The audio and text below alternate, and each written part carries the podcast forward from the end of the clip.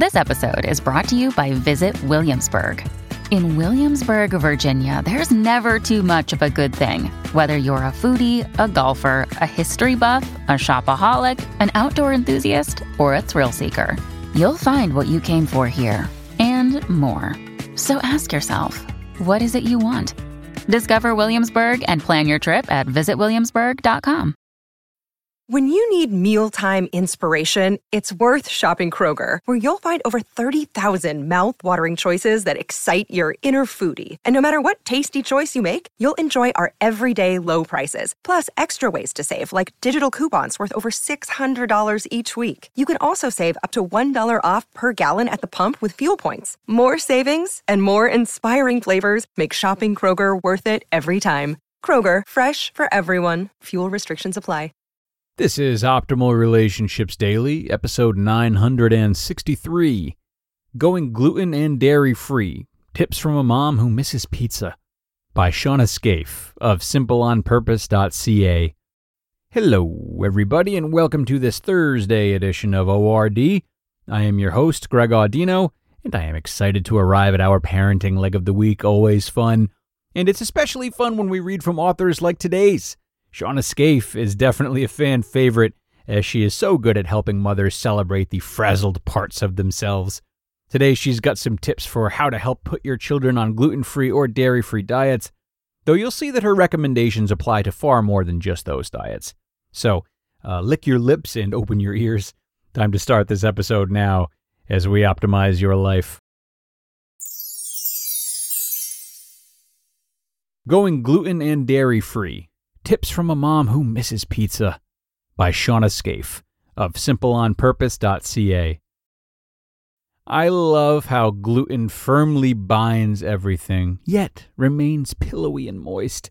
I adore the rich creaminess of versatile dairy, but we cannot be together. No, it is forbidden. It is taboo. Yes, I am talking to the block of Havarti in my fridge as I placed my hand over my forehead and fling shut the fridge door. I went gluten and dairy free in November 2012 to help alleviate my breastfed baby's reflux, and it helped.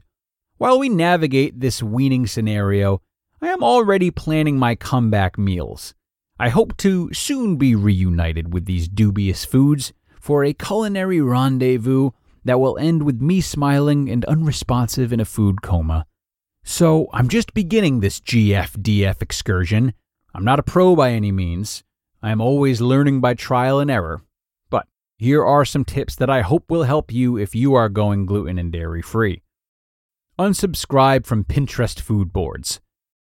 Seriously, these pins are like the seductive cage dancers, enticing you to stay for an extra plate of chicken wings against all of your better judgment. Save yourself from getting hangry and click unfollow on that ooey gooey, fluffy, gluten clad, dairy filled board. Learn the ingredient names. Learn all the ingredients to look for to ensure the product is GF and DF. For instance, did you know there is gluten in soy sauce? Don't worry, there is a great gluten free alternative. Get some simple substitutes. Learn some everyday substitutions, like lettuce for buns, quinoa for oatmeal. Then stock the pantry. Here are some ideas of substitutes to be on the lookout for. Soy sauce, gluten free, Worcestershire sauce, gluten free, butter, vegan, milk, vegan, flours, gluten free, all purpose, yogurt, dairy free, sour cream, dairy free, and breads and buns, gluten free. Write a list of meals in your repertoire. Having a routine with shopping and cooking is a real time saver. You have to start at square one again. So make a list of regular family meals and note the ones that are GF and DF. Then note the ones that could be GF and DF with simple substitutions or foregoing an extra, like cheese on pasta. Try to reimagine your food. Fillings you love in a sandwich or wrap could go on a bed of lettuce or rice.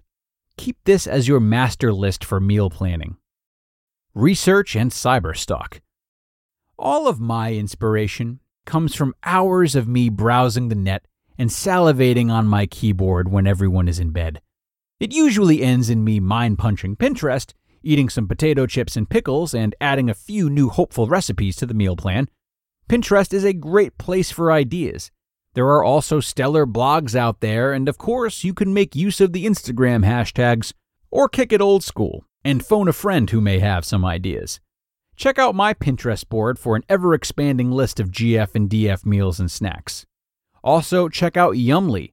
This is a recipe database that allows you to specify ingredients you want to include or exclude, and you can tick off the food allergies you have.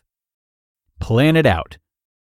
Make a menu plan, include the GFDF snacks and meals, as well as any meals for non GFDF members of the family. You aren't bound to the plan, but at least you can have everything on hand and do some advanced prep where possible. I like to spend a few hours before hubby returns to work making salads, muffins, batter, etc. I may not always get a full meal made, but there are always potato chips and pickles to fall back on. Meal planning saves time and money. Here's some ways I like to get her done via paper or plastic. Come prepared. When you are traveling, staying at someone's place, eating out, etc., make sure you BYOF, bring your own food. Keep extra muffins in the freezer to pull out for trips. Keep a bag handy, filled with nuts, dried fruit, granola bars, Thai house peanut noodles, potato chips, pickles, etc. You don't want to be that guest with a list of culinary demands. So bring your own, and maybe enough to share so your friends and family can see that living without doesn't mean you are living with less. Trial and error. Nothing makes me lose my ish like putting my limited time and effort into a new, exciting recipe with all these special ingredients and to have the meal completely flop, especially when you are rounding the bend from hungry to hangry. Then there are those victories where you make something everyone around the table loves and you smile when they joke, I can't believe it's not gluten. Keep all your receipts. If you have proper documentation, you may be able to write off the extra cost of eating gluten free. You just listened to the post titled Going Gluten and Dairy Free Tips from a Mom Who Misses Pizza by Shauna Scaife of simpleonpurpose.ca. Thank you to Shauna for a wonderful post offering a slightly different flavor, pun, than what we're used to here on ORD. This is a really important guide for parents, or anyone really, who are trying to change the dietary habits of their household. It's one of those things that so many people are curious about doing, but most come up short, not because of the lack of good options, but rather the lack of a system. There are many hurdles for those who are gluten or dairy free in a world populated mostly by people who aren't. So, the stress alone about trying something like that without a lot of support is enough to convince someone not to. So, Shauna is reminding us that whether it's for this or some other endeavor that you feel might be too tough to swing, putting a system in place beforehand is much more practical and gives you a chance to explore your options and just breathe before committing to something that you feel you should approach solely with willpower. And when it comes to the health of your children, that system is going to be extra important, not only because they're precious cargo, but because they're also feisty cargo that tests your willpower regularly. So, on that note, parents, good luck. We're going to wrap it up now, but if the stresses of parenting are still weighing on you, no worries. We will be back with another wonderful parenting post tomorrow, this time from Kaylin Bruce of Freedom Sprout, who always has a creative way of looking at parenting and how to help your children make the most of themselves. So don't miss out on that. Be sure to tune back in tomorrow, where your optimal life awaits.